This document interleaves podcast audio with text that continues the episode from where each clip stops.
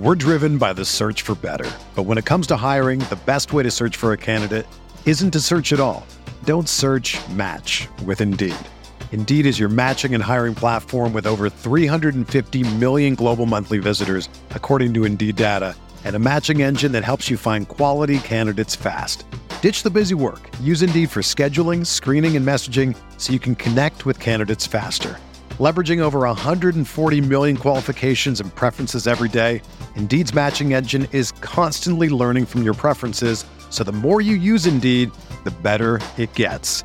Join more than 3.5 million businesses worldwide that use Indeed to hire great talent fast. And listeners of this show will get a $75 sponsored job credit to get your jobs more visibility at Indeed.com slash BlueWire. Just go to Indeed.com slash BlueWire right now and support our show by saying that you heard about Indeed on this podcast. That's Indeed.com slash BlueWire. Terms and conditions apply. Need to hire? You need Indeed. The Bucks won a fucking NBA championship. Yeah! What? What? He tries to take a pulse fake. Watching that basketball game like caused health problems for me. Boogie hates racism and Chris Paul. And who cannot get on board with that platform? If I've learned a lot, this I, I'm not gonna say it. That sounds too. I was good. Roll, if roll No, no, no, no, no, no, no. If the Bucks do win it all, Pat Connaughton's numbers should be in the rafters. Hey there, welcome to the Eurostep Podcast Network crossover pod mailbag. We have a lot of days off before game three of Bucks Celtics. We wanted to take our minds off of game two. So myself, my expressive co-host Rohan Kadi, I'm Ty Windish of the Eurostep, Rohan also of the Eurostep, and the hmm, mysterious host of the Win and Six podcast, Jordan Tresky, joins us. Adam got on my case. I don't know if you heard about being selective with my adjectives. So now everyone gets an adjective. Jordan, Rohan, how's it going? It's going well. It's uh series is I dare I say going somewhat expected. It's competitive. It's going um the Bucks taking one game in Boston, game one obviously. That's encouraging. That, that that's arguably the hardest thing that they had to do to go into the series, and they got that done right away. Uh maintaining that, that'll be the hardest part about that with the series go back to Milwaukee. But I think so far, I would say about the kind of series I expected going in. I'm impatient. I want basketball. I want Bucks basketball. There's not even any basketball on the day we're recording this, which is Thursday. Like, come on, there's four series going on. You can't schedule to have a game every day. I don't understand. It's absolute lunacy. Thankfully, there's Milwaukee Brewers baseball. Go check out Cruising for a Bruising for some. Uh, literally, I got up on Wednesday and I just like immediately like tapped into the Brewers season. Like I'm looking up box scores, I'm listening to the pod. I'm like, I need a break from this basketball thing for a day because that game was ugly. But I do agree, Jordan, that that's the funny part about a series, right? Because going in, it was a bold prediction to say the Bucks would win game one, right? That was Adam's bold prediction, and all of us were mm-hmm. like, "Whoa, whoa, spicy!" Like they need to win one in Boston at some point. If they win one of the first two, that's a great start. We all agreed. And then they win game one so convincingly, they lose game two so convincingly, and suddenly it feels like, you know, this dire situation. Thankfully, the Blase Bucks are probably not too affected either way. Um, I feel like they would say the same things no matter what happened at any point, except for winning a championship. Otherwise, no matter what it is, we're just going to get better for the next time and build good habits and whatever else. And George Hill is either questionable or out and never going to play again, apparently. Um, but we do have a different injury update for Boston. Jordan, I'm going to throw to you, our Israeli Boston correspondent. Uh yes, Marcus Smart after missing game two with a what was it thigh contusion? I think Yeah. that was what they uh, deemed it as. Um, talking to reporters today, saying strong likelihood I should be back for game three. This is from Jared Weiss of the Athletic. We're just dealing with that last part of getting that restriction on the knee and the joints, so I will be able to bend it. Once that goes away, I should be back to myself. My interjection is, yeah, to play basketball, it's very key that your knee bends properly.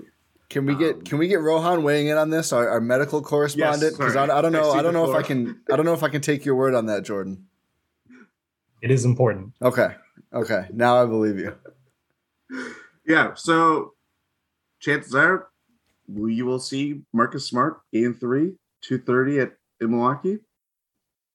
What condition he'll be in? I think that's a fair fair question to ask because uh clearly not even just the thigh, he got uh his shoulder dislocated. Well, they, the they're, they're just saying it's a stinger, right?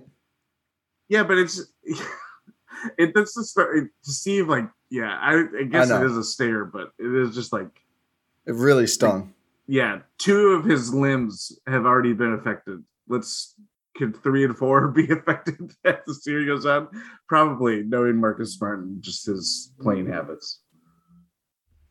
Yeah, it's gonna be uh, it's gonna be interesting considering how Milwaukee was able to weather the Marcus Smart flop uh, flopaganza flop flopanza I think you had it at first. Flopaganza Yeah. in game one, and then without him in game two, uh, they sort of, you know, did not weather that storm. Not given correlation is not causation in this case, but uh, it'll be it'll be interesting to sh- interesting for sure. Marcus Smart, obviously one of the best defenders on their team, defensive player of the year, uh, fraud defensive player of the year. Uh, but it'll be interesting. It'll be interesting. That's all I'll say. It will indeed be interesting. I know we have, you know, questions that range the gamut from all sorts of things, some about the series itself. So we're going to talk more about it as we answer these questions, both in our Discord. People in the GSPN Discord get priority answering.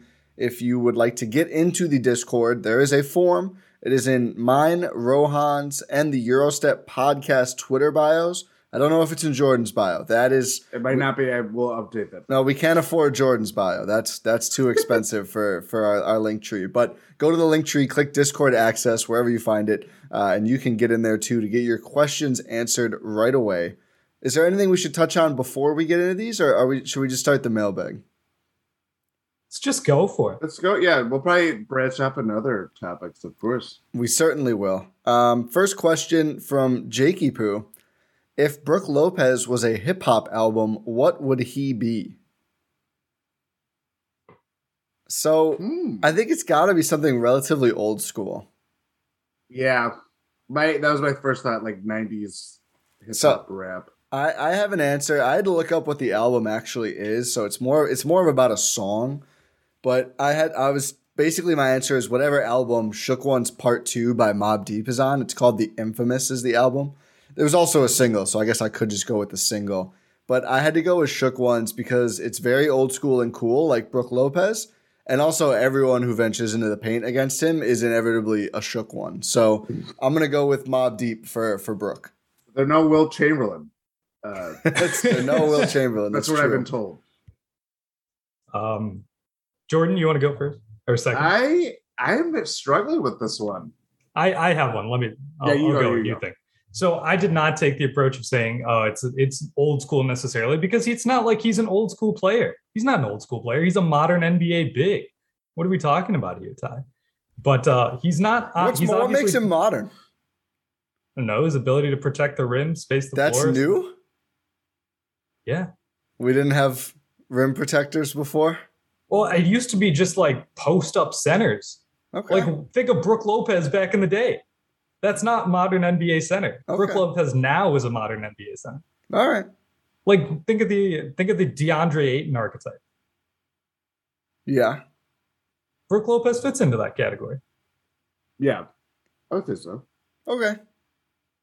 I don't feel like that's a hot take. Whatever. Uh, so, but he's obviously not the best, right? But he's still really, really good. He's cut from the cloth of the greats. I'm gonna go with Damn Kendrick Lamar. It's not his best discography, but uh, it's very, very, very good. Very, very solid, reliable, dependable. Brook Lopez. I okay. So going off what you said, you made a good point of like Brook Lopez. What Brook Lopez was entering the NBA to Brook Lopez now. He has undergone a role playing transformation. What album or artist underwent a like sonic transformation, or maybe not even like because you could say like the greatest artists or rappers or whatever, hip hoppers. Um, That's the term. Yeah. yeah, exactly. And say like, oh, this is the album where like everything came together. Like everything coming together for Brook Lopez was coming to the Bucks, but like being just like the super duper role player. So that's where I'm. That's where I'm getting. I'm struggling, and I can't think of like a lot. I there's. I'm sure there's an answer, uh, but I cannot think of an album specifically that would be like, oh, that is Brook Lopez to a T. Because also he's just like a geek. So like Brook Lopez, who he is, like as a person, like interjects with what I would try to my answer would be. Jordan's gonna go with nerdcore hip hop, also known as losers, according to Alex Trebek. One of the best clips of all time. Rest in peace, Alex Trebek. Have you guys seen that? I Yeah. have seen that. Yeah, so That's what- good, dude. He's the goat. He's the goat. You can bring out the feistiness, but do it in a very like stealthy way that just like knocks you back off your like heels. Yeah. should, should we come back to you later, Jordan? Yeah, I'll I'll have an answer for later in the pod. That'll be the tease. Okay. Well, I think this one is less creative. Bigger priority in the offseason, still from Jakey Poo. Bobby or Zach LaVine? Are we talking general NBA? I'm assuming, right? No, I 'Cause would think not like- Bucks. I think No, it's Bucks. It's got to be Bucks. Well, I, how is Zach LaVine even a priority for the Bucks? Uh, some people think the Bucks need to somehow turn Khris Middleton into a better on-ball creator. That's What? This is not my take. What? I mean, we saw it last series, right? Zach LaVine was very good. I'm sorry. I mean, my It's- take was- is it it's might Bobby be Portis. my take might for is it might be better for the Bulls if they lose him rather than give Zach LaVine a full max based on how he's just never really able to stay healthy and how much of his game relies on athleticism. I think he's good, but full max these days it's going to be like 55 million in the last year of the deal. Like that's even if the cap keeps going up, which it probably will. I mean, it's Bobby Portis for me for sure. No, no question. yeah, Bobby Portis, logistically, I mean, it makes the most sense too. They have his bird rights. Yeah. I think Uh, the, what is the bird? most of the right? Because they he has a player option on this deal Yeah, too. it's early bird. it's Yeah. early bird. If he will opt out and sign something else, almost certainly they can't Yeah. sign him to whatever yet. They need to do one more year, but he can. He could sign like I think nearly fifty million over four years. I, Yeah, I'm pretty something like sure that. after this season.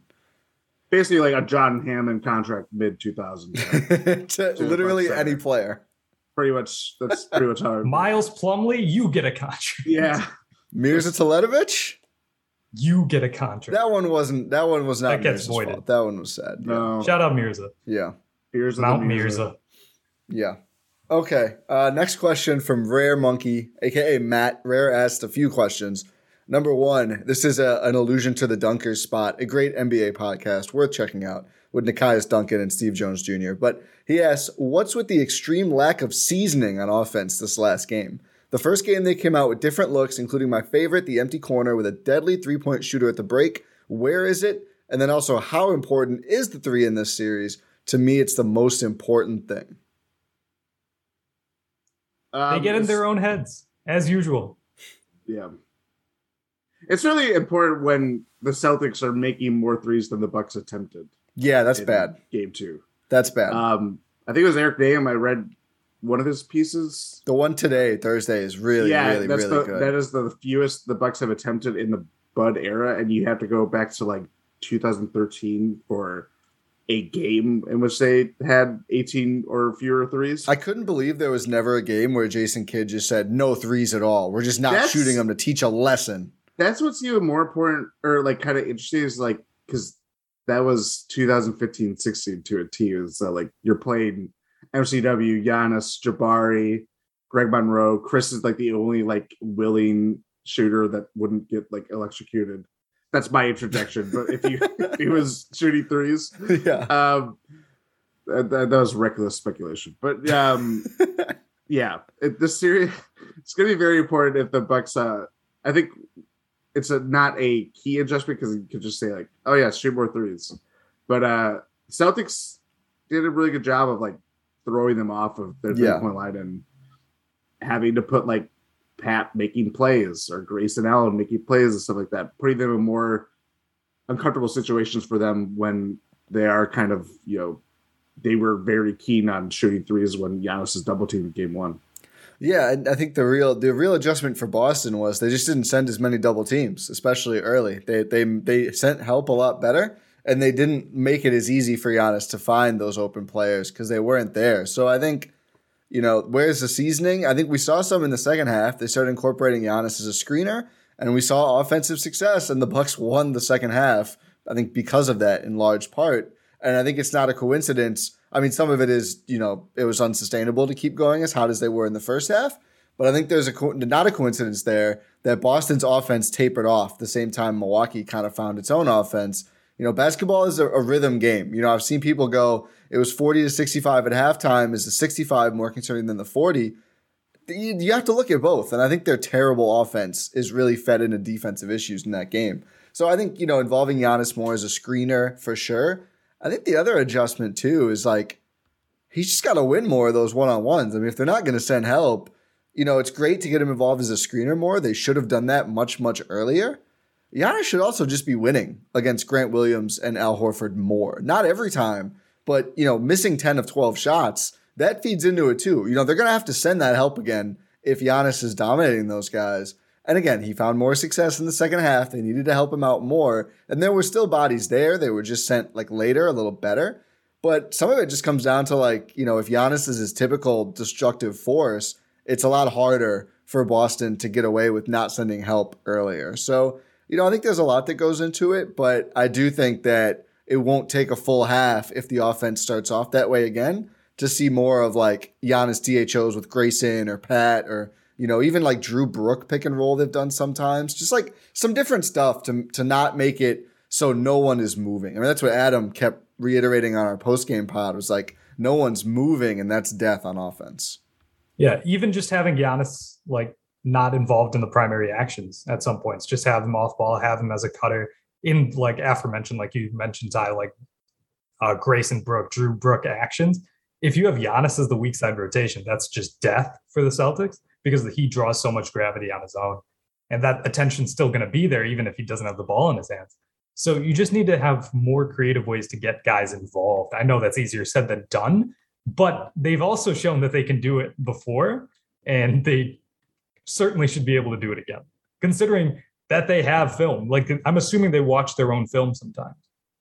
Maybe they're like us. Maybe they don't. It's awkward, you know. They're like, no, we actually don't watch the film. It's I mean, that's really fair. I mean, they get to like the awkward. six minute mark of the fourth quarter, and you see it's like they're down by twenty five. Like, yeah, we're done. We're, yeah. Let's let's close up shop here. yeah, that's fair. I mean, I don't I don't listen to these. So. Yeah, yeah. Who who are we to say that they they should listen? They should watch the film. At least mute it so they have to hear themselves. But I think I think though this is where, without Khris, yep, and kind of the crux of this series with Yana specifically is how do you balance being the guy that the Celtics are going to send walls of defenders, you know, anytime he has he leaks out in transition barriers. or like barriers of barriers. So, sorry, barriers.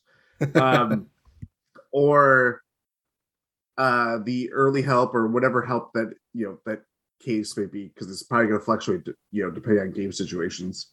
Um, or being the like being the passer that he was in game one. Like you're gonna we're gonna see all sorts of like different shades of Giannis where it's like, how can you be how can you play? I'm t- like explaining this very terribly, but it's like how can you juggle being like that, being selfish and being like I'm to score, make the right play because he's still making the right play when he's not when he's always seeing one guy on him, and it's like okay, I'm Giannis, I can get to the rim at will regardless of the situation, and I'm going to try to make the shots. He wasn't making the shots for much of the first half. If I mean all the first half, but even like the passes weren't there for him in game two that were there in game one.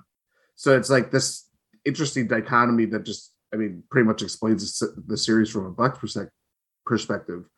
Um, that Giannis, like, he's never had it like this. I think I just saw his usage percentage is like 40%, which is like, I bet is probably the highest it's ever been in a player series for him even if it's two games.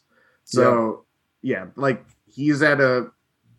I mean, it's not surprising to see, especially when they're without Khris, But like, it was certainly hammered home in game two. Definitely was. Um, I think the next question we kind of touched on a little. This is also from Rare. Is there too much play random? I think the first half there definitely was in game two. And that's when, you know, that philosophy of just like trusting the players. It also, like, he waited so long to call the first Bucks timeout, like, way too long. And it, it's, it all comes back to that philosophy. It's, you know, play random, you know, don't be too structured, you know, let the players kind of work it out. It just wasn't working fast enough uh, in game in game two. Um, so I, I, would think yes, but then I'll just throw out the next question too, and we can all jump in. Uh, last one's from Rare. Who other than Jrue can make an entry pass on the team, and does everything really need to run through Giannis since Khris is out? So kind of to your point about his crazy usage percentage, Jordan. Um, running everything through Giannis. I mean, I don't know. Do you really trust Grayson Allen or Pat Connaughton? Do they trust themselves in those situations? That's I trust Grayson question. Grayson more than uh, Pat in that situation. But also, like this is where George Hill George Hill's injury really hurts you a lot. Just a yeah. lack of another ball handler. Yeah. Uh, like, I'm sorry, Jevon Carter, that's not your forte. You have very very good skills in other departments, but just that's not your forte. Uh, like Otherwise, you're just asking too much of Jrue and Giannis to just handle the entirety of the offensive load. So I agree, you do need to get Grayson involved. Like, I don't know what else you can really do realistically. Unleash Luka. Yes, yes. Thanasis. point Thanasis in the playoffs. Like, yes, give me give me point center Thanasis. Just do it. but that's where we're at. I mean, this is it's the struggle because you want to see Giannis be maximized in so many different ways because we have seen the story before. We have seen the walls or barriers be built up you. for for Giannis in past playoffs. Even when you know they won the title last year, like they still had to find that balance, find the different ways that can you know maximize his screening, his off ball scoring, just because we know how effective he is and just he's seven foot. He's a center but he can handle like a guard and do all the things that just make him so unique. But again, you know, you're going into a series without your most diversified scorer with Khris, I would say, even with Jrue being as effective as he is. And I mean, largely he's had a good series. Like I know his efficiency is kind of low, but that's it's kind of what you expect playoff time, but not hopefully not that low. In, in I mean, hopefully the decision making is better too. I think that's what killed me. Yeah. Him and Giannis both. I thought were making bad calls early in, in game one.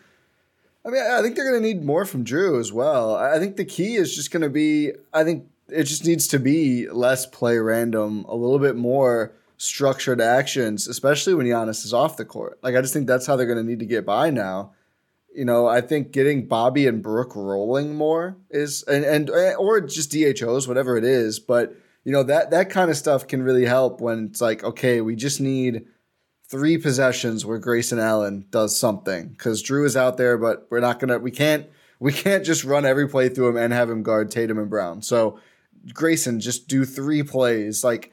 I, I just think that's a lot better than, you know, just like, all right, dribble around a little bit, try to drive. There's nothing there. Get the ball back out all right, I'll kick it to Jrue, and there's five seconds left, and the possession's already dead. Like, I just think more, a little bit more structure is the key. And you know, I think Jevon can make an entry pass. I don't know. I mean, he's not a point guard, but I feel like he's a good passer. I think he can make an entry pass. I believe in him.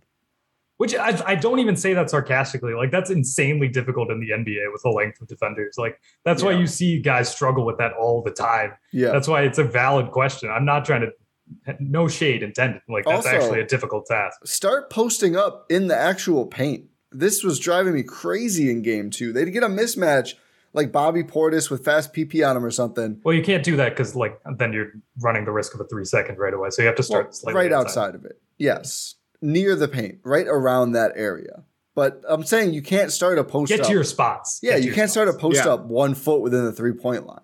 It takes too long to get down there. Then you're going to get a five second violation once you once you get into the nail or whatever it is, and you're just going to get the ball stolen. So it's like uh, like get Brook and Bobby if you're going to do post ups, like get them in the right spot to actually do a post up, and that that's like Brook not shooting the first half of game one. I think he took like one field goal the whole game. Like, why? They're so tiny. Like, there's going to be shots there. We just talked about how hard it is to get offense going outside of Giannis and Jrue. That's one way you can get some easy possessions. Him and Bobby both. Bobby will shoot over anyone, especially when Boston's quote unquote bigs are usually going to be on Brook or Giannis, one or the other, or both. Like, I, I just think they need to find some easier looks there that are just like, all right, even if Giannis and Jrue are out there, even if it's starters, guys are a little tired, it's late in the game or late in the quarter or whatever, let's just throw it down to Bobby and Bobby can just do his thing. And I just feel like there was not nearly enough of that in game two. Outside of West, I mean, all their starters can play a little bit of bully ball. I mean, Yeah. it's not ideal, but if I mean, West part will tell why, you he can too. It's true, yeah. He'll show you he he knows how to. But part of why I was expecting this series to be a muck it up type, they they both Slop. the slop. Let's live in the slop. Is that I thought the Bucks would lean in on that even more so, just because it's like Yeah. you have to manufacture something out of this, whether it's playing really good D and I mean they get up open threes, but the Boston still had to shoot the lights out as much as they did in game two to for their offense to look really effective. Um so I'm sure we'll see shooting aggression with that, but like I do I just think that that's that's a card that they can the Bucks can pull. And I don't think necessarily we want to see a 48 minute game where it's like you know it's way back to 1987 or you know or whatever Bill Laimbeer's combat basketball. But uh I I do think it's like it, it it very well may be their last resort of just like okay we're gonna play this like the slop game that we wanted to play and maybe you know works out to their favor but we'll see Yeah. Next question from John JTXVX. Um, again, a two parter. We already kind of got to the first part, but what are the easiest adjustments they can make in game three that you think will help bring back the offensive production we saw in game one? And then defensively, do you think we continue to give easy three point looks to everyone just to keep Tatum in check? Is it good enough to just hope water finds its level in terms of their three point field goal percentage? Well, I think we we covered like a bit of the first part. Like I was gonna say. I'd just like to start. Does anyone have anything else for for to fix the offense for game three? stop being stupid, just on a general level. Yeah. Uh, worth resharing. I think non Giannis and Jrue guys shot nine for 12 in the first half. They just didn't have enough shots. So I think you clearly need to diversify the offense more. No zero pass possessions, move the ball, move the bodies around the ball, etc. We're driven by the search for better. But when it comes to hiring, the best way to search for a candidate isn't to search at all. Don't search match with Indeed. Indeed is your matching and hiring platform with over 350 million global monthly visitors, according to Indeed data, and a matching engine that helps you find quality candidates fast. Ditch the busy work. Use Indeed for scheduling, screening, and messaging so you can connect with candidates faster. Leveraging over 140 million qualifications and preferences every day, Indeed's matching engine is constantly learning from your preferences, so the more you use Indeed, the better it gets. Join more than 3.5 million businesses worldwide that use Indeed to hire great talent fast. And listeners of this show will get a $75 sponsored job credit to get your jobs more visibility at Indeed.com slash Blue Wire. Just go to Indeed.com slash Blue Wire right now and support our show by saying that you heard about Indeed on this podcast. That's Indeed.com slash Blue Wire. Terms and conditions apply. Need to hire? You need Indeed. When you need mealtime inspiration, it's worth shopping Kroger, where you'll find over 30,000 mouthwatering choices that excite your inner foodie. And no matter what tasty choice you make, you'll enjoy our everyday low prices, plus extra ways to save, like digital coupons worth over $600 each week. You can also save up to $1 off per gallon at the pump with fuel points. More savings and more inspiring flavors make shopping Kroger worth it every time. Kroger, fresh for everyone. Fuel restrictions apply. Okay, so do, should we just tackle the second part of the question then? Yeah. Okay. So defensively, do you like here's the thing. We know that this scheme works. We've seen it work. But the thing is, when there's like a time when it goes wrong, like game two, everyone starts freaking out about it because it's like, oh, the system's broken, it doesn't work, we're allowing too many shooters to get open. What are we doing here? Fire Bud. Just it, it all it all snowballs. Maybe I'm being over dramatic, but that's who I am as a person. Uh it's fine. It's fine. We've literally seen this formula win time and time again.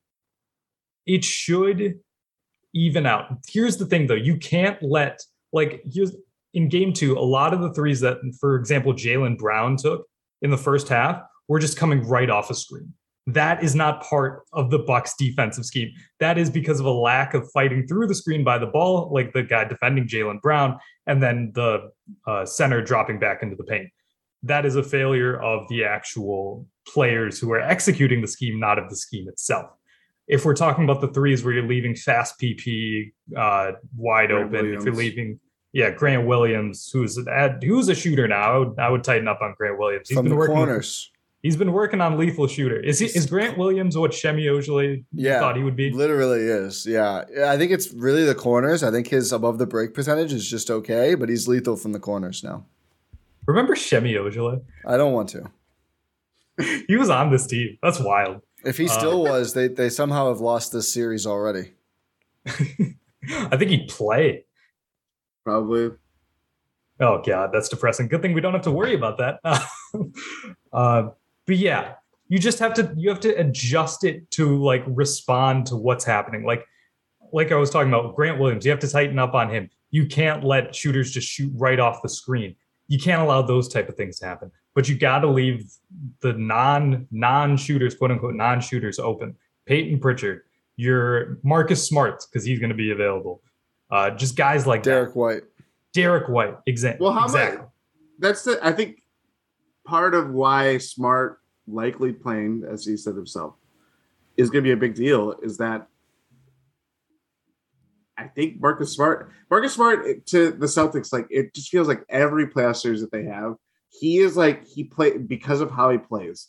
It's always like like a tightrope where it's like he can easily fall off and just like he was handling the ball for a lot of like early game one, and that's when, or not like because the Celtics came out to a fast start, but like it speeding him up and having him be bring up the ball and stuff like that. Like that's not the best use of him or the Celtics offense.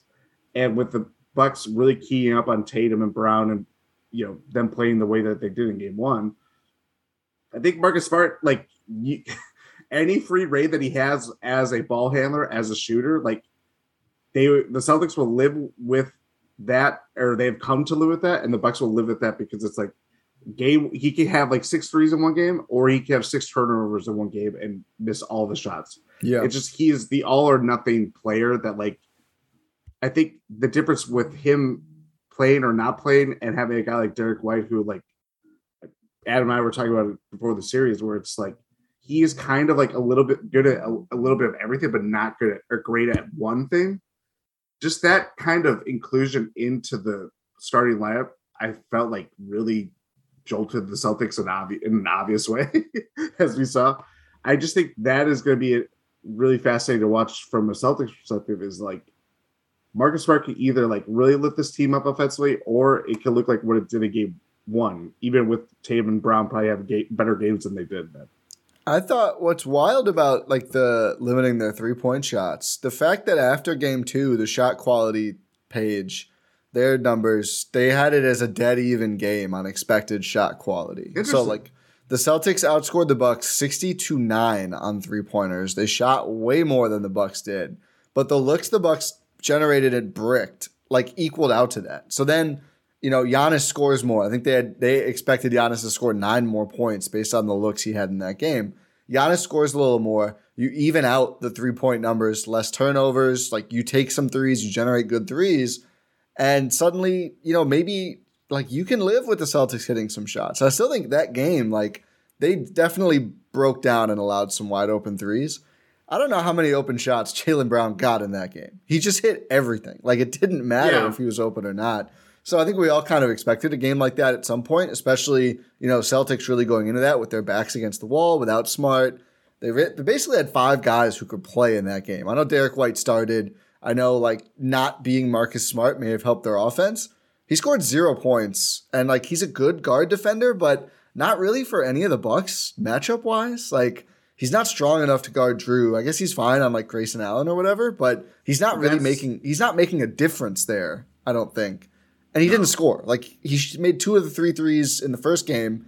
He shot nine percent on threes in round one, a series they swept against a god awful defense. Like they they had the, the four starters beside him and Grant Williams who could play. We'll see how smart looks when he comes back. But I just think there's more there for the Bucks, and I don't think they have a huge three point problem. I think they just fell apart late in that game because they got beat down.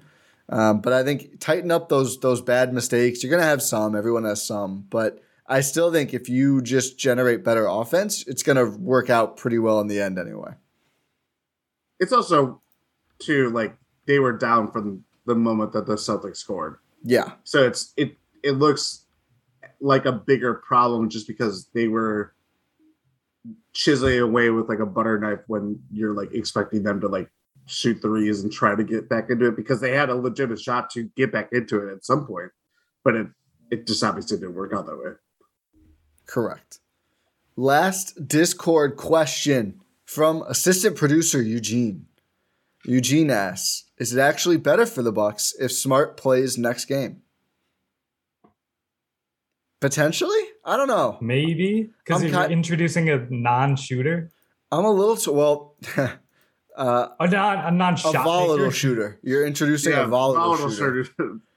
um, I don't want to say good or bad and, and do a jinx or anything, but it, it really, it, I think it depends. I mean, does it give them an emotional lift to see him back? Maybe, although they kind of already had that in game two anyway. I agree with you, Jordan. Like the extra, ball, the ball handling they asked him to do, that was like one of the big, you know, levers they pulled this year. You know, it's good. I think having him dribble against Jrue Holiday full court with one arm was not a great idea, and we'll see how his arm is feeling. I know his knee is the, the quad. Or it's a lot of problems for Marcus Smart, but you know it depends what they ask him his role to be. But I just like outside of just being more depth that they clearly do need. I don't know what role they needed from him that they didn't have filled in game two. Yeah, that's a good way to put. I mean, I I ultimately just come down to like a less than one hundred percent player, Marcus Smart or whoever, um, like a, a- the type of player that he is, where he again super duper role player for the for the Celtics, obviously defensive player of the year, and all- you know all that stuff, but like he he can help them as much as he can hurt them. Is he the defense version of Russell Westbrook? Um, Just like so, so, so involved. People love him, but we're not sure. kind of yeah just because he i mean justin superbuck's like a little video montage of just like he's just everywhere like at once and it's like you're not that's not even the guy that you're guarding so you're just getting in the way kind of yeah the nuisance and irritant that he is but like i just think like if he is hampered by a thigh injury that is has fluid in his knee as he said like i don't know how effective he will be. I don't what if you know he could play game three but that might not be starting you know like i don't know if they would actually do that just because i think there is something when it comes to this time of year and you're even when you're not 100% and if you're deemed as like a you know coming off the bench like that is a big adjustment but i don't know. I don't i i ultimately i think it is a better for the bucks that it does it smart does play and i just i don't know how great he's going to look That's why I said interesting at the top. It's better. It's better until he makes like eight out of 10 threes or something. Yeah. But that might not happen. It might not happen. We'll see. We, we can't assume that happens. I think they'll let him go early. I think if he starts to make them, we'll see the Bucks approach him differently. But we did see, like in game one, they were basically just like, "All right, dude." Honestly, they kind of do the same with Al Horford, which is hilarious because he actually can shoot. He just doesn't like to. But like they look at Smart, Time Lord, Horford a little bit, Derek White a little bit, Pritchard, and they're just like, "Yeah, okay, good luck." Uh, all right, if it's not Jaylen or Jayson, we're, we're okay with you doing anything. Uh, they just need to be a lot more careful with Grant, and I think a little more careful with Horford. But we'll see if he ever actually decides to make them pay in a significant way. Now we'll go to the Twitter questions the plebes, get in the Discord for priority question asking. Wow. Just kidding. We love our Twitter friends too. Andrew Snyder at AC Snide asks, "Who would win in a fight, Lucky or Bango?" Bango. Yeah, I think. I mean, Bango's whooping some lucky butt. Jordan's not sure. I mean, yeah, it's gotta be Bango. He's got the animal instincts. Lucky is wearing his little puffy pants and just, like, doing the Conan O'Brien uh, square off thing with his fist. I don't think it's as powerful, but I have to assume a deer kick is like in the neighborhood of a horse kick. And I know Or a like a horse kick. No, are we are we assuming it's an actual deer? Yeah, Bango is a deer. B- Bango's not a real deer though. I think we're talking like actual Bango mascot versus So you, you just want two guys to fight. That's how you took this question? A guy in a deer costume and then just a guy who's dressed like an idiot? yes. I guess Bango because he has extra padding then. It's like There a it's like a force field. I assume Yeah. deer versus leprechaun. Also, I mean, Lucky's wearing a vest. That's any type of person that's wearing like, yeah, your shoulders are you can fight, but I, I don't know. I feel like that might. It's not like a flak jacket that could protect you from deer kicks. Have we ever seen Lucky jump off of a giant ladder? Like I feel like Bango has No. more proven athleticism too. For So sure. Lucky's just going to the Cheers bar where everybody knows his name. and that's it. It's unanimous. Bango over Lucky. Um, from Son of Gray at Saiyan underscore Justin. Why on earth do the Bucks have three off days followed by a 2:30 p.m. tip on Saturday afternoon? Is at Adam McGee 11 lobbying the NBA to better accommodate his schedule? Adam already weighed in. Said no, they're not. Hasn't these haven't even been good times for me. Adam suddenly getting real picky about day games for Europe viewership. Uh, a convenience. I don't want to hear him complain about having to stay up anymore. I'm okay with it. It's pretty brutal. Also, I'm If he's gonna it. complaining about day games, though. I, it's, yeah, it's fair. I will say it. I don't mind the break. I mean, I do. I'm impatient.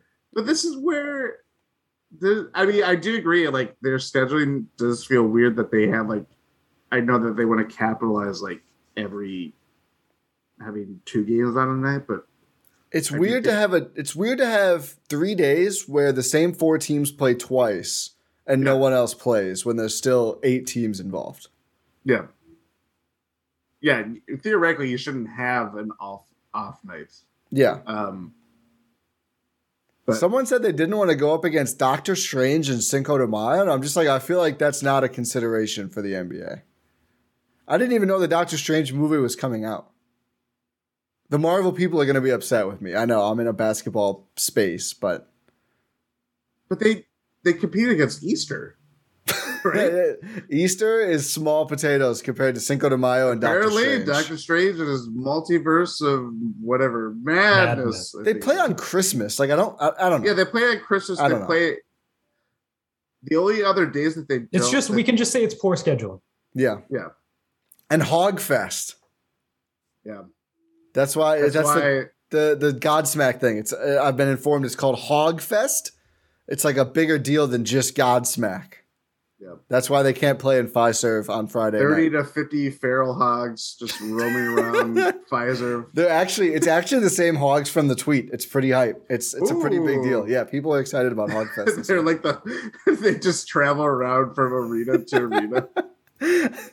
I would rather. Uh, this is a hot take. I'd rather watch Hogfest than Red Panda for the 1800th time. I've also I've heard that I've heard. I don't know. We'll move on. From Steve Pelishek at at Steve Pelly. Probably a cynical question, but is this series really going to come down to who shoots better from three? With a nod to at F Madden NBA Frank Madden. Uh, hoping for at least a couple hard hard fought games where neither team really has the edge there. It's, it looked like you were about to say hog fuck. I have hogs on the mind now. I, honestly, I would much rather go to the Feral Hog Fest than to see Godsmack and other whoever else is at the Music Hog Fest. yeah. What is happening? Hogs. Nice. Hogs. Jordan is or Rohan. Sorry, I got you guys confused again. You look a lot alike. Clear. We're yeah, we look very similar. Yeah, Rohan. Is the series going to come down to who shoots better from three?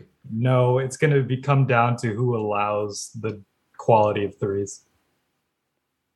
You think so? I think so. It's it's more nuanced than just make or miss threes. I think it's more nuanced than either. That's how nuanced I am. Mm.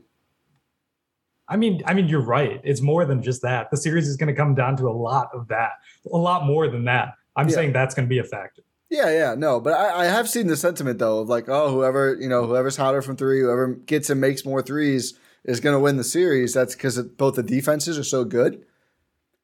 I think the Bucks could generate a lot. I think the Bucks could get outshot from three, not ridiculously, obviously, like they did game two, but I think they could get outshot from three, like thirty-five to forty percent, like something like that. On even if Celtics shoot a little bit more and still win games because I, I think they have more avenues to run better offense. Like I think even with the Celtics offensive explosion, again, I think we still we've seen the Bucks defend them well at times, even in game two.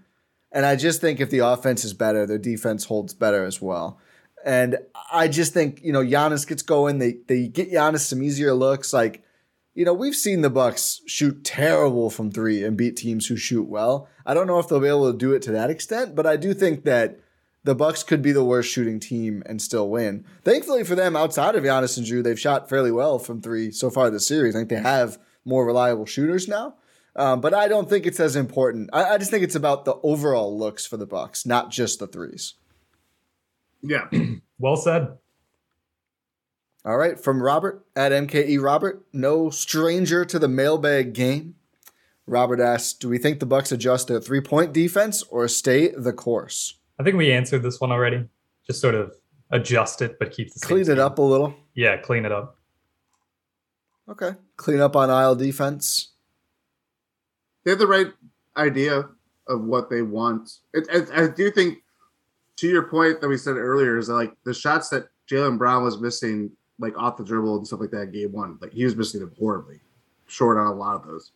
He was making them with ease in game two. So like, I do think it that off the dribble kind of juice that you know Tatum and Brown kind of give the the Celtics that obviously the Bucks are missing without Khris that's going to loom large, like to the overall three point defense discussion. Um, but yeah, I would welcome Al Horford shooting threes. I would welcome Grant Williams if he is not in the corner. Yeah, yes, like I do think the Bucks had the the right idea. It's just a matter of you know not falling into a hole that they can't get out of as they did in game two. yeah, and I do think the the biggest defensive change that I'm going to look toward is, you know, are they, do they use Brook the same? And I know Brook's Yeah. overall game in game two was kind of a mess. He got into foul trouble. They started having him come out a little bit farther from the rim. Then he just didn't play as much because of the fouls. And I think, you know, they were really good in the minutes that Bobby and Giannis played without him game one. I think that Bud tried to go back to that. I do think like figuring out how to keep Brook out there for longer is going to be a big deal. Like I, despite the plus minus, like we just saw what he did defensively in game one. And I think trying to find that happy medium of how far he comes out to contest mid rangers while still, you know, defending the rim and boxing out there. I think that's going to be really important as well. So I'm just going to look at Brook and how much he plays, how they use him in game three. That's what I'm most concerned with. But yeah, I would also, you know, just don't help from the strong side corner as often, please. Like that would be beneficial. That's a pat. That's a pat mistake. Yeah. When he did that, I think it was like second quarter, Grant, I think and I was it like, was. that, I, "How many times have we seen that kind of thing?" Yeah. It's It's a more of like Giannis thing too. yes, It's- Giannis- It's, yeah. more of like you Go can ahead. see the discipline that the Bucks play defensively in game one, and they just you know kind of lose it in game two when things are you know they're they're down bad, literally. Um, I think it's just that it's you just have to play within your principles and kind of just general NBA rules. Like not everybody can say like talk about help defense is such a like very intricate part of like basketball and everything like that. But it's like when you leave a guy that's in the corner and the ball's like right here and no one else is like the vicinity of like defending him, it's like shouldn't be doing that. it's probably bad. yeah, probably not a good idea where you're kind of like the crux of holding things together on that side of the floor defensively. So if, yeah. if you just think about it, and I'm not saying you can in that moment as the defender, but if you think about it right now, If you give up a 50% shot to a good corner three point shooter, it's worth 1.5 points. That's the math. That's the point per possession. Mid range shots don't get that much better than 50% on average. That's worth one point. Like, you know, the math is there. Give up the two, even if he makes it. It's a lot better than making the threes, both for the score and I think momentum, too. I felt like Boston was going craziest after the I mean, like there was a Tatum dunk, like dunks obviously, but and the Robert Williams dunk was sick. The the long alley oop. But like those corner threes, they were going nuts. It's just like just don't do that. Make him make the Yeah. two. I mean, the whole Bucks whole defense is built on that. And yet, uh, all right, from Steve again. Second question from Steve Pelishek. Will Giannis really figure it out? Yes. Yeah, he's Easy Giannis. answer. He's Yeah. He figures everything out. What has he not figured out? I, I, The Chick Fil A yeah. sponsorship. I think that's a Chick Fil A problem. I no, I think he actually did it locally. As I Did say he? that, Yeah, I think they Or was right. it? Did, did another chain? Did Culver's move in? I don't remember. Culver's tried They to. tried to. They try. I don't know if they did. I think a local. I don't know if I don't know if anyone officially did. I think they just run like deals that you know, like they make it clear it's him, but without using any trademark infringing. If you want the fifty piece and the and the special drink with no ice, come on in. Yeah. Culver's didn't enough or offer enough uh, cheese curds for yeah, this is worthwhile. Um, Now I'm hungry. yeah. uh, no, I yeah, he's gonna figure it out. It's to what extent figuring it out is when again you're without Khris. It, it's not gonna always look great, yeah. but he's not gonna go one for twelve in a first half again. I think that much is clear. It was the same. The same question that we were t- probably a lot of people were saying after Jaylen Brown and Jayson Tatum combined to go seven of thirty-one in game one. You know, like, and this is the playoffs. This is what happens when uh, Well, that- someone underperforms. That's why this is like a really interesting time in the series, though, right? Because now both Yes. teams have had moments to say that. So now when it does level off, like this is really, and I mean, I know the Bucks should be expected to win it's their home games, but now it's really like, okay, if it levels out in between, who takes the first game? Like who sets the tone now? Assuming you know we don't see the Celtics go as nightmarishly bad as Game One, and the Bucks at least as the first half of Game Two. So it isn't a really Game Three is going to be fascinating. Um, Two more questions. One more from Robert at MKE Robert. Lineup change or no lineup change? No lineup change. What would No you do? Why, why would they? Yeah, I think Grayson instead of Bobby. But like, why? Yeah, I would not either. No. I, I just don't I don't know what it, it's it something like that like at this point in the series where again they already took a game in Boston like Yeah. that is they're gonna have to do it again obviously considering where the series is at but like the hard that is one of the hardest things to do and to do it in game one without one of your best players and stuff like that in the manner that they did is already a huge achievement i just think like to go from game two being you know obviously a huge they were all they they were on the struggle bus and then their next like recourse of like of game planning everything is to go from Bobby to Grayson or whoever else, Pat to great from Bobby to Pat or whatever. I just think that like only can create more harm than good. You know I mean? Yeah, I don't think there's not an obvious reason to make the toggle, right? You know, if the reason they lost game two was, oh, Bobby got cooked, you know, then maybe we would say, yeah, it probably will. I don't know, Bobby played fine. You know, I don't think there was anything clear in the the first five that gave Boston the edge. I mean, I think if Giannis and Jrue play that poorly and make those bad decisions and, and don't make any shots, it doesn't matter who is the fifth guy or the fourth guy or the third guy. So I think that's I, I just think the way they lost does not lead you to thinking like we need to make some sort of a change here. You don't punish like a role player like that for be like they're the reason why Giannis is not playing better. Yeah. Jrue you know what I mean? It's like, yeah, Bobby, you were I- five for seven. You held up on defense, but Giannis started two for twelve, so you're on the bench again. yeah, yeah. I don't. I. I don't. I don't see it. He'd love it too. He'd Yeah, he'd be it. okay. I don't think he'd love it, but he'd be like, oh, "Yeah, Bobby. you're right, underdog. Yeah. I'm dropping Bobby's a new shirt." He's the best. He is. Uh, last question. The Oh, Beat- second to last. I think we have one that you can't see. Oh, okay. Oh, oh, okay. I don't know. What the, that's that's got scary if I can't see it. Uh, the bee's knees. Second penultimate question. At Sean T. Cronin. True or false? Giannis's basketball IQ is the single most underrated feature of any active NBA player. Probably false. I wouldn't Well- say What would it be then? of any active NBA player. I, I don't. Probably something like he's so popular. He's got two MVPs. He's But got the thing, like, MVP. no one, no one thinks of him as being like a highly intelligent basketball player. I think people are coming around. Also, not a great time to ask the question. Wasn't really on display for the first 24 minutes of the last game. I think it, I think it is severely underrated. I think it's probably underrated. I don't know if it's severe anymore. I think in general, general discourse, it is not within Bucks discourse. Well, yeah, no. I, yeah, I mean, I, I just remember the whole like MF first thought I couldn't pass thing after the finals. Like, I feel like around then, I don't know. I felt like that was kind of, I don't know. Maybe I'm just thinking of our conversations. but I just think thought it's our, I think that- it's our. That was our big conversation this year. Maybe it's still underrated, or under, was it undervalued? Underrated. Underrated. I wouldn't. I think it's underrated. I don't think it's of any active NBA player. I can't think of like- anything though. Huh? I can't think of any any super underrated skills of players.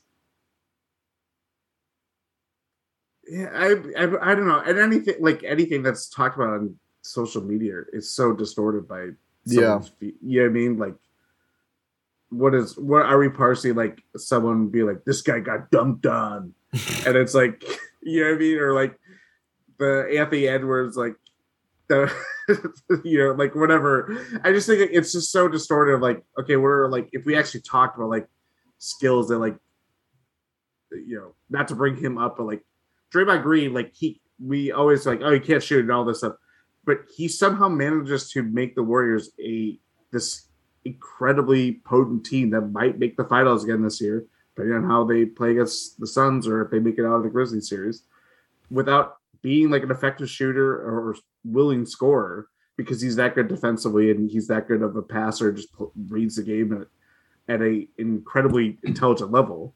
Like Yeah. I don't know, like it's it's hard to parse it from like that perspective. Like Giannis is just so great in so many different ways, but like a guy like Draymond Green or even like a Marcus Smart type play, like I, I have an player. unpopular answer, I think. Sorry to cut you off, Jordan. No, it's okay. Rudy Gobert's defense. I just think people don't care anymore. I think people blame him for Utah's defensive struggles. I think I, don't think it's people I think people have come around on that though. They've recognized No. that Utah, you just their perimeter defense. The- is you know what the problem with this combo is? Because we're all talking about different groups of people that are so loud, like Jordan said, that it's impossible to parse. Like we'd have to poll like a thousand random NBA fans, which More. you can't really do. More, yeah. Yeah. But I, I don't know. I just think for a guy who's that good at defending the rim, that a lot of people think that he's like the reason their defense struggles. Maybe. Yeah, I I, do- I do think that is Yeah, a it's, good it's call. fair. Especially very now. fair. Like it's it's going to be to the point where it's undervalued because he's not the only. I mean, he, it's not like he's helping. it's not it's not his reason at fault. It's not his fault that it breaks. Yes. Yeah. Yeah. He's the guy that's patching everything. He's Spider Man or the end of Spider Man Two, where he's holding on to like the train. like you know, like, like, come on, guys, let's go. And then the rest of Utah's players are just cutting at the webs. Yeah. It's got I think it's almost got to be someone like that. Yeah. Or is it like Herb Jones's defense cuz like a lot of casuals don't even know who he is. That's fair. Like you nodded you shook your head right away, Rohan. Everyone who knows about Herb Jones knows, but I mean there's a lot of people who probably just have not paid enough attention to watch. So I think it's either it's either a maligned star or someone like that who's just like so under the radar that Brandon Ingram talked- scoring. We would have talked about Giannis after the Heat series, where it's like, what? Like, not even the Heat series. We talked about probably during the Net series. I think, you know, like about like, can he be a number one? Can he Yeah. find ways to score and all that stuff. But like that is always going to be an ongoing conversation, just because you know the best way to beat Giannis is make him take tough jumpers and not you know make barriers Yeah. towards the rim and stuff like that. But like. I don't know. I think that's a more interesting way to look at it. Is that like there's always going to be something undervalued if a team like Utah or a team like the Bucks a couple years ago just flames out of the playoffs like spectacularly, Yeah. and you just like, oh, everybody trade everybody. They're not getting along, and that's also kind of true. like it's not nothing. The pieces aren't working in concert to like how they hope it would be. But like, yeah, I think I like that answer a lot with Rudy. Thank you. All right. Final question. Jordan, the secret question. Um, this is from Joey Harris. It's a private account that you don't follow, Oh, which is why you can't see it. there we go. Uh, hypothetically, if Rohan had to play at least five minutes in game three, which would help Milwaukee's chances more? If he played for the Bucks or against the Bucks? Against the Bucks. Against the Bucks. I'm sorry. Rod, I'm sorry. How is that even a question? Why? Why? Yes. So, so you're are, are you actually questioning if we think you're a plus rotational player? I'm asking what's going to go wrong in those five minutes. Just about everything. Like what? Actually, you know, maybe it wouldn't matter if you're on the Celtics because the Bucks don't target enough defensively. But I do think like, how long are you holding up if Jrue is posting you up? Oh, I'd give up immediately. That's why. I mean, but the thing is, is that any worse than any other Celtic? if you just miss threes but we're not good on defense, that's just Derek White who's not good on defense. Exactly. But that's worse.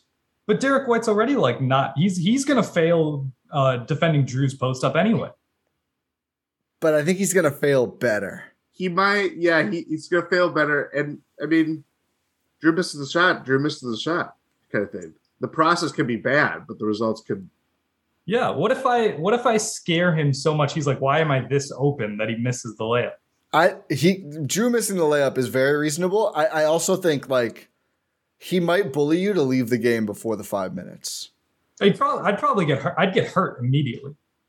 Maybe I don't know. I feel like you're in okay shape. I would love to see like Rohan like shooting like a wide open corner three, but like uh, Al Horford just running at it. That's a bad example, but like someone just like this jar- gigantic Pat. Robert Williams. No, Pat's Robert- the scary one. Imagine you're Oh, about yeah, to sure, shoot a three, and Pat is just like soaring through the air This- right at yeah. you.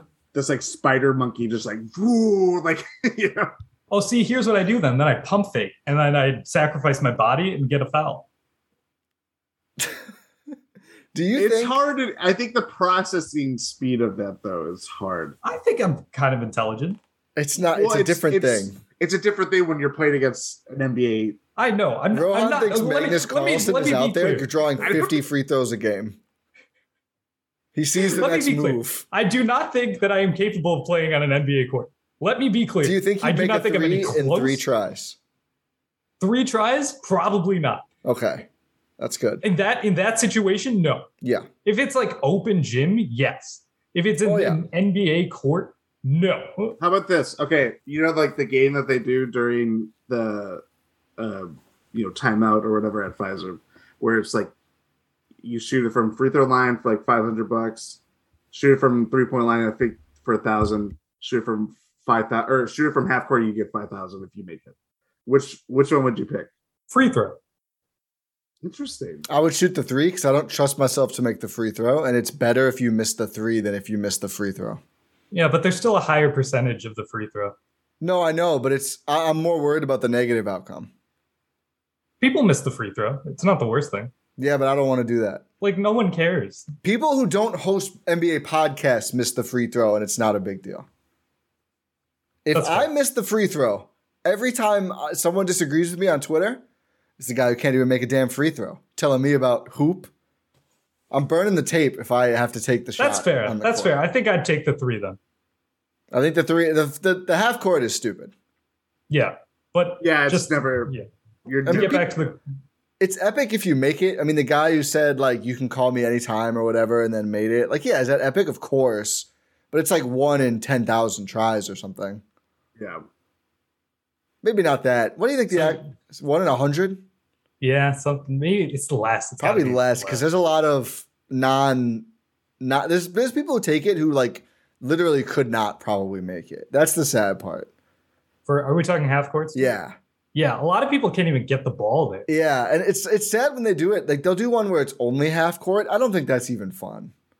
No. Approximately one in one hundred. But this is NBA players uh, collecting. Oh, like heave data. yeah.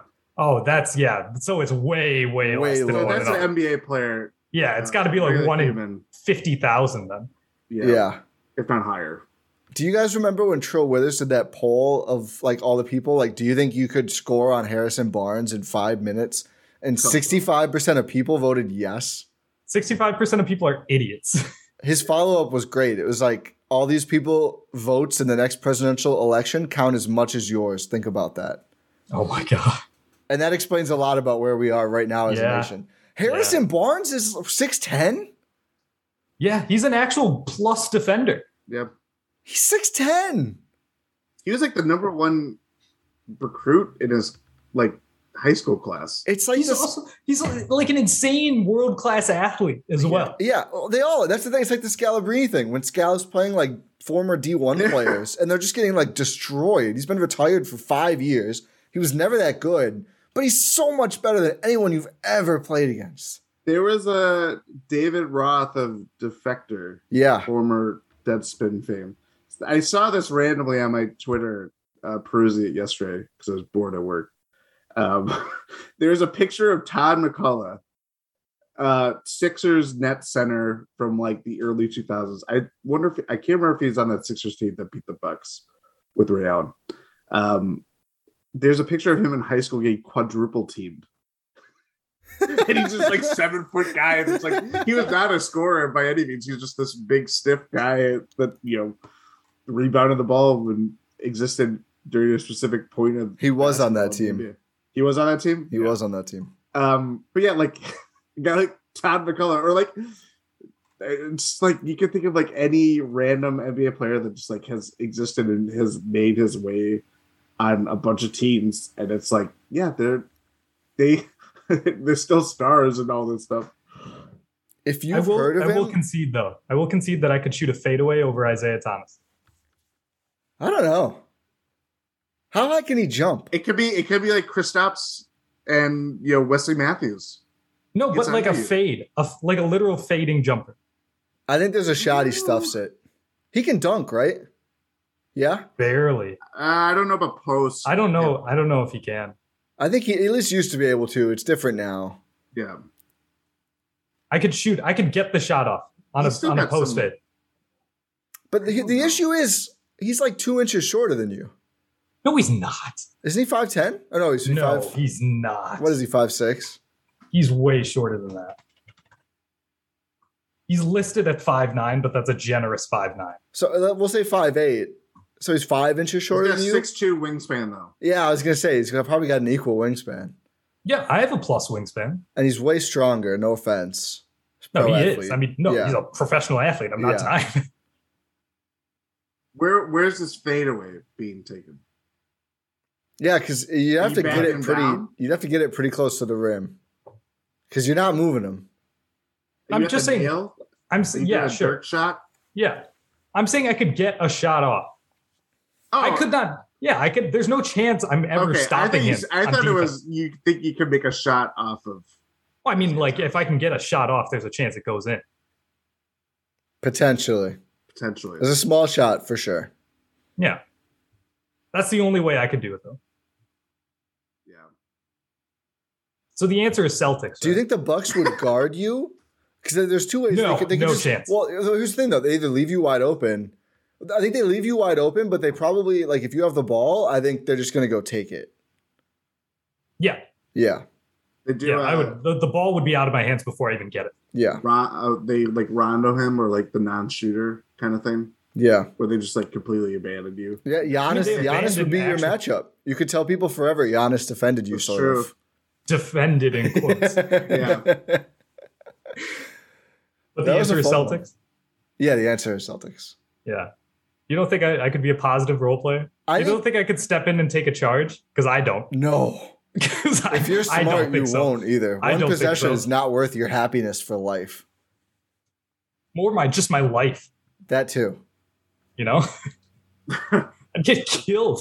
Maybe- Like imagine me trying to take a charge from Robert Williams. Like, Oh my god. Oh, dude, you oh, you'd get Brandon knighted for sure. I'd get it'd be worse than Brandon Knight because I just I don't like know I if that's wouldn't. possible, dude. Some of the, I think it's worse some of the because I wouldn't he be able to jump. He might, it might be that, but like he also might jump over you, so it's like a Giannis, Tim Hardaway kind of situation. Oh, imagine an oop. They get him like Jet against LeBron. Oh my god! Oh my god, I forget See, that. the thing is, I wouldn't try it on that. Yeah, you can't go in. You can't go around the rim. That's dangerous because they look at you. They see Food City. They see Dunk. Plus, they like, I don't have the respect to the officials, so I'm not going to get an offensive Definitely foul. not. Yeah.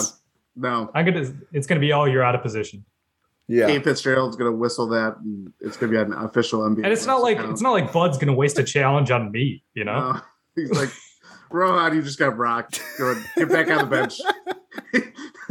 no, Bud's waiting to call timeout for 10 more minutes. yeah, yeah, exactly. Oh, You're just yeah. laying there. I'm out just like like my leg is bent like another way. It's like he's ill walking off. He's just you're just like crawling off the court. It's like play on, play on. Pass it to him, Timeout. play random. Timeout.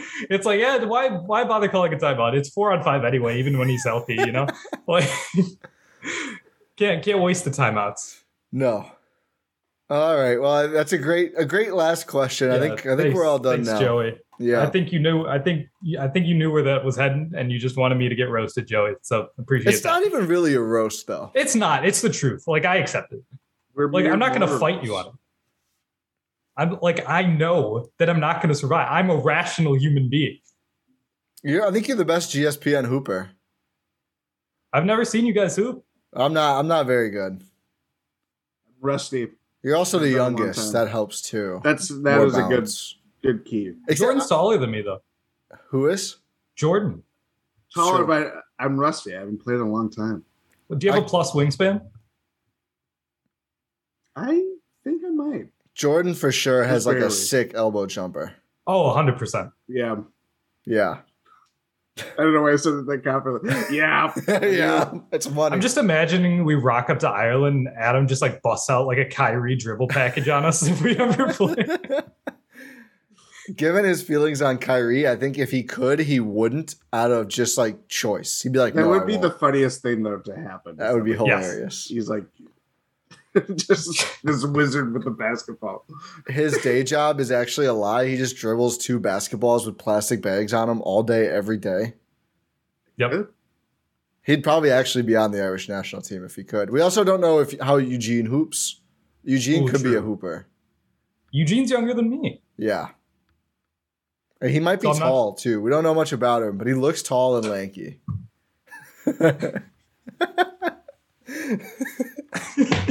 and on that note, uh, let's wrap this up. thank you for listening to this uh, Eurostep Win and Six crossover. Uh, thank you for all the questions on Discord, uh, in Discord and on Twitter. Appreciate that. Uh, look out Sorry, for more I in the called you future. plebes people on Twitter. Yes, we apologize. Please don't block us, um, or at least like I don't know, whatever. Just keep doing it. it we're, we're sorry. Uh, make sure you check out gspnstore.com for all the best merch in the game. Jordan's modeling it on YouTube right now. Speaking of which, go check out the YouTube. Go subscribe if you're not there already. If you are watching, just subscribe. Why not? Just do it. Leave a like as well. Turn on the uh, bell for notifications when the videos get posted so you don't miss it as soon as it drops. Uh, check out Substack, gspn.substack.com. Uh, make sure you leave a five star rating on your podcast platform of choice. Make sure you subscribe. If we get a new review, I'll sing it. I said that last episode. Oh, Let Uh, me check. we- I, when I checked, I didn't see one, but Oh. uh, you you might have something different. And while we're waiting, Hit the wrong Jordan, what's Brook Lopez's album? oh, Oh. yes. Good call. Good call. Um, I this is the one that popped in my head, and I really just have not been able to shake it before. I went with like OutKast, the spe- uh, the Love Below speaker box. Yeah, I don't know why. I don't know why, but it's not like any other OutKast album. I mean, OutKast is always a solid choice, so I'm not going to I like it. Yeah, What did you say, Ty? Uh, Mobb the- Deep, right? Yeah, Mobb Deep, the Shook Oh, Ones yeah, album. I think it's called The Infamous. Yeah. Okay. Is there? What was yours wrong? Why am I forgetting? Mine was damn. That's By right. Kendrick, yeah. No, no new review. Nothing for you to sing yet. Okay, so uh, make sure you leave a review. I'll I'll sing it on the next episode. Uh, but yeah, thank you for listening. Pod Random. We'll talk to you next time.